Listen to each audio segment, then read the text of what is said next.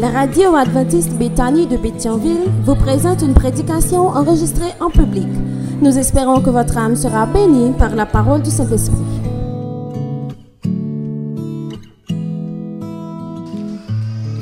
Bien-aimés dans le Seigneur, sœurs et frères, distingués membres de l'auditoire, bonjour et bon sabbat dans le Seigneur. Amen. Sœurs et frères, bon sabbat dans le Seigneur. J'éprouve en cet instant une joie indicible de pouvoir prendre la parole au nom du Seigneur et de rompre avec vous le pain de vie, le pain spirituel. Est-ce que vous êtes content d'être ici ce midi, frères et sœurs? Le psalmiste dit, un jour passé dans les parvis de la maison du Seigneur vaut plus que 1000 ailleurs. Cela veut dire que là où vous êtes bien placés. Amen. Vous êtes bien placés parce que vous êtes en la présence de Dieu. Et quand Dieu est quelque part, il bénit toujours ses enfants pour l'éternité.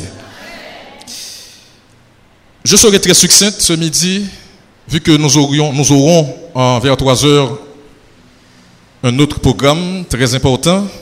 Je serai très succincte dans le message de ce midi. Nous avons lu, il y a de cela quelques poignées de minutes, un texte que vous savez lire peut-être déjà chez vous.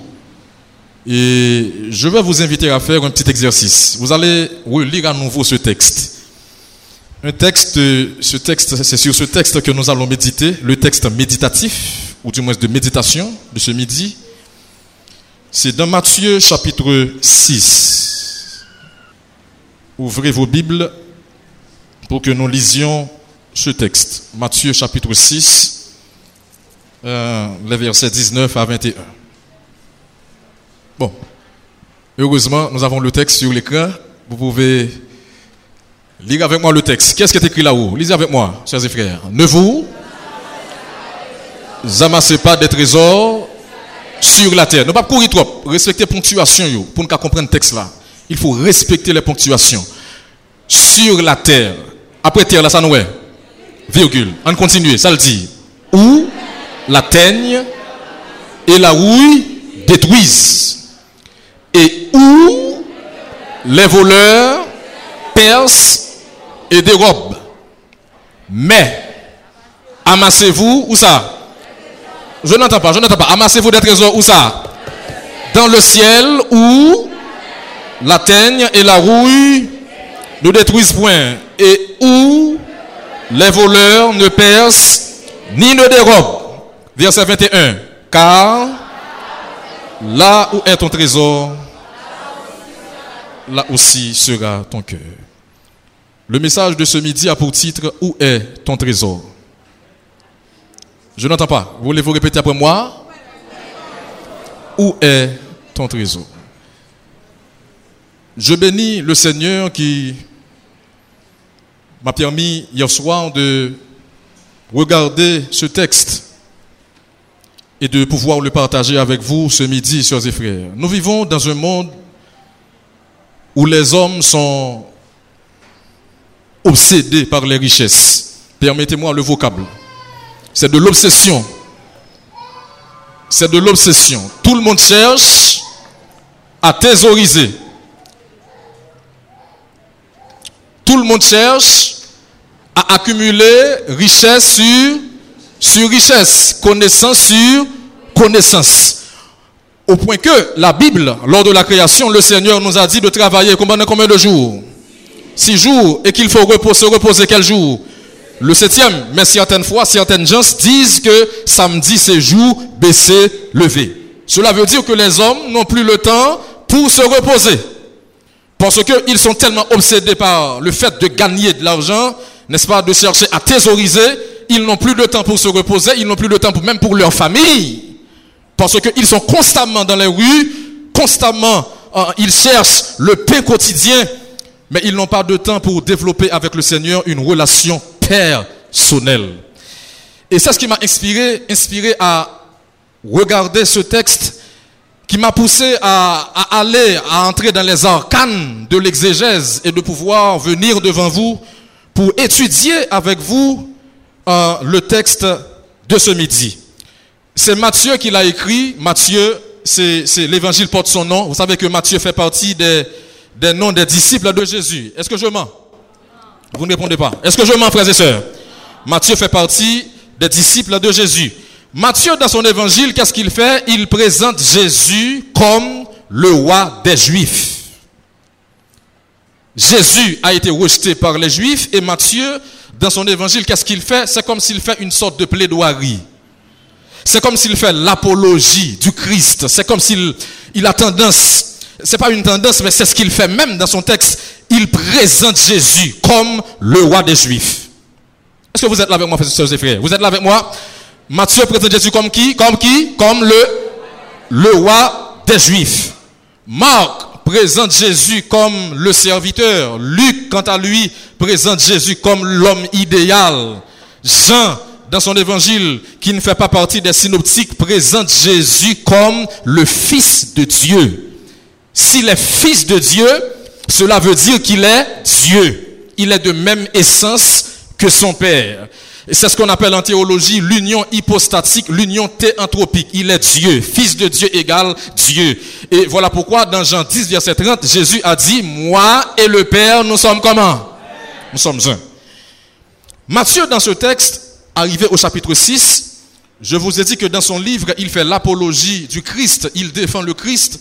Il présente Jésus comme le roi des Juifs. Il a montré tout Juif que Jésus, ça, que nous dit son petit prophète là, eh bien, il n'est pas n'importe qui. Il est le roi des rois et le Seigneur des seigneurs.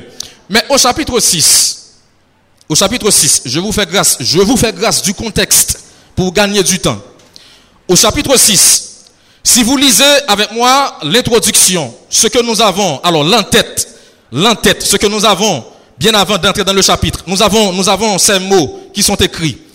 Précepte sur quoi? Précepte sur l'aumône.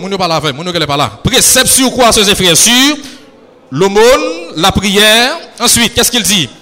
Le pardon des offenses, le jeûne, les trésors sur la terre et dans le ciel, l'impossibilité de servir de maître, les soucis et les inquiétudes. En fait, ce que Matthieu fait, tout ça le montre nous là, le parler là, et bien dans chapitre 6 là, c'est de ça le parler. Maintenant, il commence chapitre 6 là, il dit, gardez-vous de pratiquer votre justice devant les hommes pour être vus.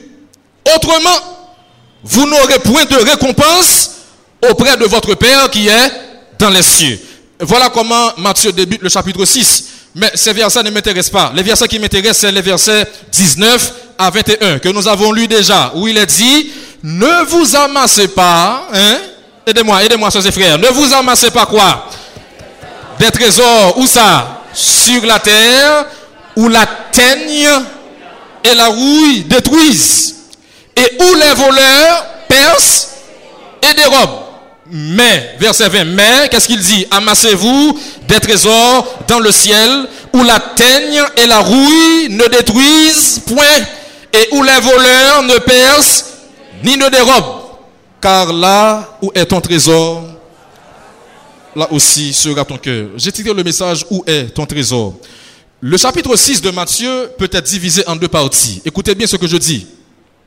Ce chapitre que nous étudions peut être divisé en deux parties. La première partie, les versets 1 à 18, présente la piété chrétienne dans ses manifestations extérieures, qui sont les diverses formes de culte que nous rendons à Dieu. Par exemple, l'aumône.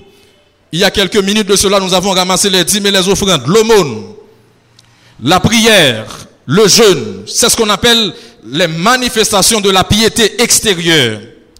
Et la deuxième partie du chapitre 6, c'est les versets 19 à 34, où Matthieu présente cette piété, la piété chrétienne, dans son essence intime.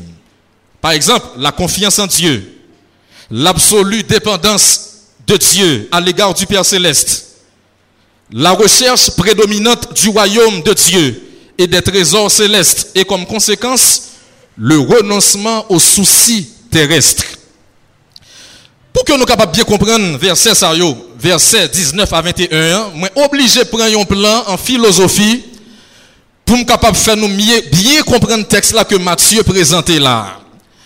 Par exemple, en étude de texte, pour les gens qui sont en philosophie ou bien en philo, en étude de texte, dépendamment de texte ou à étudier, ou capable d'attribuer un plan à lui-même. Par exemple, j'exemplifie. Certaines fois, selon le texte, on peut utiliser le plan notionnel.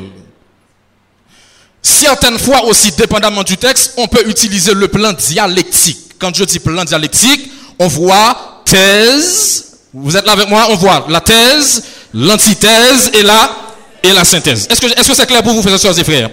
Selon le plan dialectique, on peut utiliser thèse, antithèse et synthèse. Maintenant, le texte ça, que nous comprenons, que nous étudions aujourd'hui, pour que nous soyons capables de faire l'entrée dans le crâne, pour nous bien comprendre, dans le cabessa, pour nous comprendre. Moi, obligé, sœurs et frères, utiliser le plan dialectique. C'est le plan que j'aime. C'est ce plan que je savais utiliser quand j'étudiais mes textes en philosophie, en études de texte. Et j'ai pu voir que ce plan est bien cadré. Ce plan est venu comme Mars en carême. Ce plan peut nous aider à comprendre le texte de ce midi. Thèse, antithèse, synthèse. Qui ça, Matthieu présente dans le texte ça? Matthieu 6, 19 à 21. Dans verset 19 là, qui ça le dit? Nous voilà, qui ça le dit? Ne vous amassez pas quoi? Des trésors, qui côté? Sous la terre. Maintenant, sous la terre. Maintenant, il dit pigan amasser des trésors sous la terre. Pour qui ça?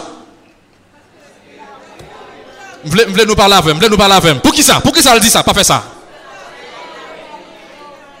Parce que la teigne, dans nous la oui, la teigne et la houille a fait qui ça? A détruit. Pas seulement la teigne et la houille, mais il y allait plus loin pour ça. Qui ça le dit encore? Voler capable, fait qui ça? Mais est-ce que c'est une réalité ou est-ce qu'il ment, sœurs et frères? Vous ne répondez pas. Est-ce que c'est la réalité, sœurs et frères? C'est la réalité. Tout ça va accumuler sur la terre ou capable de perdre une non-seconde. Nous n'allons pas là, sœurs et frères bien-aimés. Nous n'allons pas comprendre ce que je dis. Tout ça fait sur la terre ou capable de perdre dans une seconde. Mais il y a des bagailles ou développer avec le ciel, avec l'éternel, les hommes ne peuvent pas prendre la main. Parce que sans développer à l'éternel là, la prêter pour le temps et l'éternité. Amen. Écoutez bien, je parlais du plan dialectique. Matthieu, dans ce texte, il présente d'abord la thèse. C'est comme une sorte de thèse qu'il avance. Il présente la thèse, et dans sa thèse, qu'est-ce qu'il dit? Piganou ramasser richesse sous la terre. Parce que teigne, avec qui ça? Avec oui, a détruit. Ça, c'est la thèse. C'est la thèse qu'il avance. Savez-vous que, peut-être que certaines gestes ne seront pas d'accord avec moi, mais le monde dans lequel nous vivons, écoutez bien ce que je dis, le monde dans lequel nous vivons est épris de synthèse. Monde n'a vive là, il y aurait une synthèse. Les beaux esprits, les hommes de science, les philosophes, il y aurait une synthèse. Mais malheureusement, le message biblique, l'antithétique. Et cela est tellement vrai, vous allez voir. Matthieu dit qu'il y a trois obstacles qui prennent richesse nous lorsque nous prenons plaisir, nous croyons dans la richesse, nous ramassons la richesse. Premier ennemi que nous sommes capables de joindre, c'est qui s'allie? C'est la teigne. Deuxième ennemi, c'est qui s'allie? La rouille. Et troisième ennemi, c'est qui est? Nous connaissons la ville de nous? Personne ne sait. C'est la thèse que Matthieu avance. Maintenant, il va avancer l'antithèse. Vous n'êtes pas là. Il va avancer l'antithèse. Et il débute l'antithèse avec le mot mais. Écoutez bien. Et si, c'est malheureusement, on va gagner assez de temps. Mais si vous prenez tout chapitre 6 là net, on va étudier, on va entrer dans les arcanes de l'exégèse. On va voir qui ça Matthieu dit plusieurs fois. Par exemple, dans le chapitre 6 là, lorsque m'a regardé, Matthieu utilisait le mot mais plusieurs fois. Par exemple, dans Matthieu chapitre 6 verset 3, il dit « Mais quand tu fais l'aumône, que ta main gauche ne sache pas, vous n'êtes pas là, ne sache pas ce que fait ta main droite. » Ouais, mot « mais » a utilisé une première fois. Deuxième fois que Matthieu utilisait le mot « mais », c'est dans Matthieu 6 verset 6. Il dit « Mais quand tu pries, mais quand tu pries, fais quoi? Entre dans ta chambre, ferme ta porte et prie ton Père qui est où ça, qui est dans le lieu secret, et ton Père qui est dans le secret te le rendra. C'est cette deuxième fois que mère utilisé, troisième fois que Matthieu utilisait le mot mais. Regardez pour vous, c'est dans Matthieu 6, le verset 15. Regardez avec, verset 15, il dit mais si vous ne pardonnez pas, vous n'êtes pas là aux hommes, votre Père ne vous pardonnera pas non plus vos offenses. Gombagane déblié. Dans verset 13 à tout, Matthieu utilisait le mot mais. Regardez pour elle. Ne nous induis pas en tentation, mais délivre-nous du mal, car c'est à toi qu'appartiennent dans tous les siècles le règne, la puissance et la gloire. Amen. Matthieu continuait d'utiliser le mot mais. Regardez pour elle.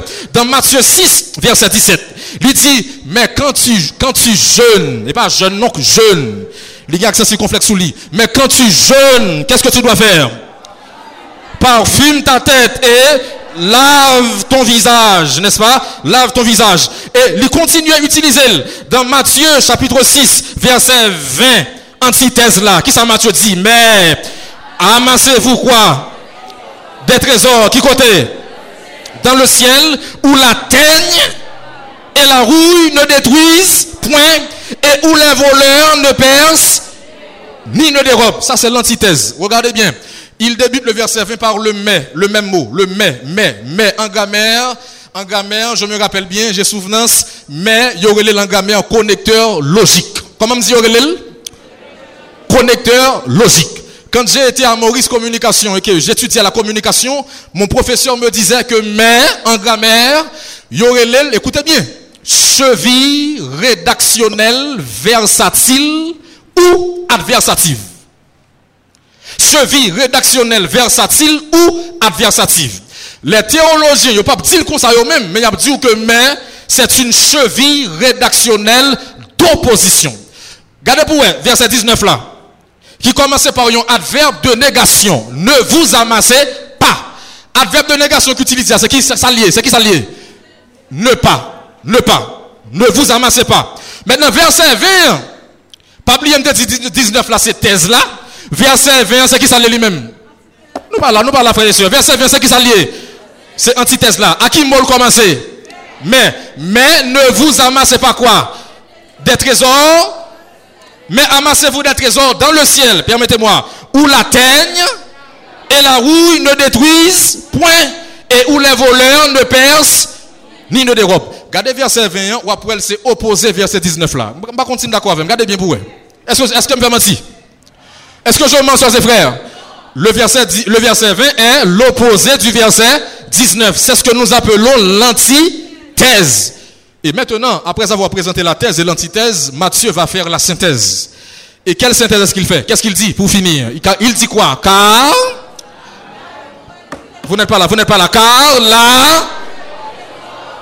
est ton trésor, là aussi sera ton cœur. Sœurs et frères de Bétanie, où est ton trésor? Et c'est la question que je voudrais vous poser bien avant de me rasseoir. Où est ton trésor, sœurs et frères? Est-ce que ton trésor est sur la terre ou est-ce qu'il est au ciel? Je me rappelle le 12 janvier 2010, à 4h53,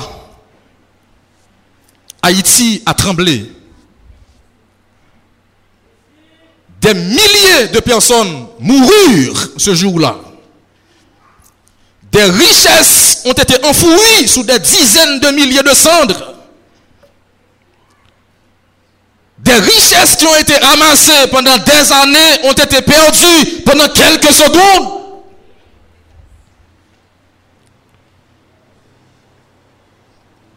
Mais permettez-moi de vous dire que s'il est vrai que des richesses ont été perdues pendant quelques secondes, il y a des richesses qui sont éternelles, sœurs et frères. Amen. Des richesses qui ne sauraient périr.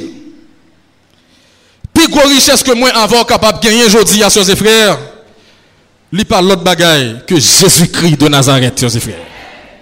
Vous êtes d'accord avec moi, sœurs et frères bien-aimés? La plus grande richesse que nous pouvons avoir, c'est qui? C'est Jésus. Jésus de Nazareth. Et voilà pourquoi Matthieu dit, ne vous amassez pas des trésors sur la terre, parce que teigne capable de détruire. Nous appelons dans notre Bible, dans notre traduction, il n'y a pas dit teigne, bien qu'on l'autre Bible qui dit mythe. Nous connaissons quel est mythe là? Nous connaissons quel est mythe là? Mythe. Gon l'autre Bible qui dit, qui pas dit mythe, gon l'autre Bible qui dit vert. Vert. Nous connaissons vert, et pas vert, nous connaissons juan, non? Vert de terre. Cela veut dire que Matthieu, il y a d'autres Bibles qui ne disent pas teigne, mais qui disent qui ça, qui dit mythe ou bien vert. Tout ça ramassé sur la terre. Soeurs et frères, écoutez bien. Nous vivons le temps de la fin. Peut-être que il y a des gens qui ne sont pas d'accord avec moi. Maintenant, vivre là, demandez pour une relation personnelle avec l'Éternel des armées. Parce que le monde va mal. Soeurs et frères, le monde va mal. Les hommes sont devenus cinglés. La persécution bientôt sera là. Quel plan est-ce que tu as fait? Quel est ton plan? Où est ton trésor? Où sont tes richesses? Les hommes d'aujourd'hui ont tendance à mesurer la vie humaine par rapport à leur compte en banque. C'est comme si des gens voudraient vous dire simplement, mais dis-moi quelle somme tu as sur ton compte, je te dirai qui tu es. La vie humaine se mesure à de l'argent. Sœurs et frères, l'argent disparaîtra. Les richesses disparaîtront. Les belles voitures passeront. Le monde passera, dit un chant. Le monde passera. Ce superbe édifice, un jour s'ébranlera jusqu'à ses fondements. Mais ce qui restera pour l'éternité, ce seront ceux qui auront accepté Christ et mis en pratique sa parole, l'Éternel, pour le temps et l'éternité, sœurs et frères. Bien-aimés dans le Seigneur, nous vivons dans un monde à tendance capitaliste où les hommes cherchent à thésauriser. Le monde est un monde capitaliste foncièrement. Il est impossible de voir quelqu'un partager son pain avec celui qui a faim. Et certaines fois dans la vie, nous citons ce slogan, aide-toi et le ciel. Aide-toi et le ciel t'aidera. Ou du moins, on peut dire autrement, chacun pour soi, Dieu pour tous. Chers et frères bien-aimés, il est important pour nous ce midi de faire un autre plan. Je n'ai aucun problème avec la richesse. La richesse en soi n'est pas mauvaise. Mais c'est usage qu'on fait avec elle. C'est qui place ou bali dans la vie. Je dis, malheureusement, nous avons à l'église presque généralement des chrétiens matérialistes. Des gens qui, c'est comme on dit, matériel, c'est lui qui est obsédé par lui-même. Alors que la parole de Dieu est mise au rencard. La parole de Dieu est mise au second plan. Ce qui est beaucoup plus important, sœurs et frères, c'est d'avoir avec le Seigneur Jésus une relation personnelle, une relation individuelle, car la Bible dit, le salut est personnel. Il est tellement vrai que dans Apocalypse 3, verset 11, il est dit, retiens ferme ce que tu as afin que personne ne prenne ta couronne. Jean conclut le texte au verset 21 pour dire, car là où est ton trésor, là aussi sera ton cœur. Sœurs et frères, chers amis, toutes les richesses sont destinées à périr. Les richesses sur la terre sont destinées à périr. Les larrons percent et dérobent avec effraction. La teigne et la rouille détruisent. D'autres traductions utilisent, au lieu de teigne, ils parlent de vers ou de mythe. Les vers de l'instabilité dévorent ce qui est périssable. La rouille du temps ronge tout ce qui est de ce monde. 1000 autres causes peuvent faire disparaître les richesses de la terre. 1000 autres causes. Pas seulement la teigne et la rouille, mais je pourrais avoir une longue liste. La liste pourrait simplifier. 1000 autres causes peuvent faire disparaître les richesses de la terre. Mais il y a des richesses qui sont éternelles au nom de Jésus de Nazareth. Amen, chers et frères. Il y a des richesses qui sont comment? Qui sont éternelles. Les richesses de l'âme amassées dans le ciel. La vie éternelle que le Seigneur nous promet. Ce sont des richesses impérissables. Des richesses éternelles. Les biens de la terre. Les trésors de la terre vont périr. Tandis que ceux du ciel sont permanents et éternels et seront les seuls qui peuvent nous rendre heureux. Martin Luther écrit un jour, il dit, avoir de l'argent et du bien n'est pas un péché, c'est bien, mais ne le laisse pas devenir ton maître. qu'il te serve plutôt et que tu sois son maître. C'est ce que dit Martin Luther. Le Christ offre le seul trésor digne au cœur humain. Le seul trésor qui ne nous trahira pas. Le seul qui nous accompagnera jusqu'au seuil de l'éternité. Quel est ce trésor? C'est la personne du Christ lui-même, Jésus-Christ de Nazareth. Vivre uniquement pour le Christ, l'aimer au-dessus de toutes choses, lui donner nos vies, tout notre être, constitue le seul trésor suffisamment riche pour satisfaire le cœur humain. Il n'y a pas de trésor qui demeurera pour l'éternité, sinon le Christ, le Fils de Dieu, le Sauveur de l'humanité. Voilà pourquoi, sœurs et frères, il est important pour nous ce midi d'amasser des trésors, non pas sur la terre, mais plutôt, où ça, sœurs et frères, dans le ciel. Parce que les richesses de la terre passeront, mais les richesses dans le ciel resteront pour le temps et l'éternité. On raconte l'histoire d'un homme, d'un membre d'église qui a visité un jour une famille pastorale.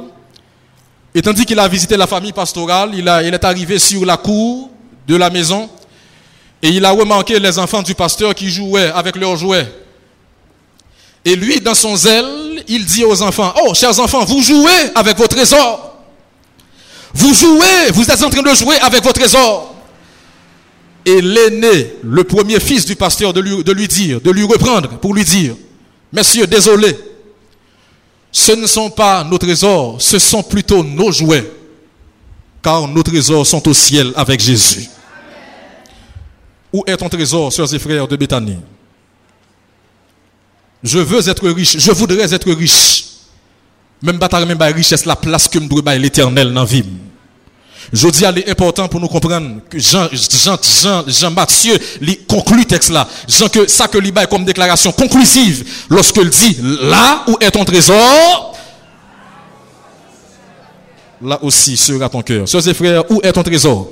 Jésus revient bientôt.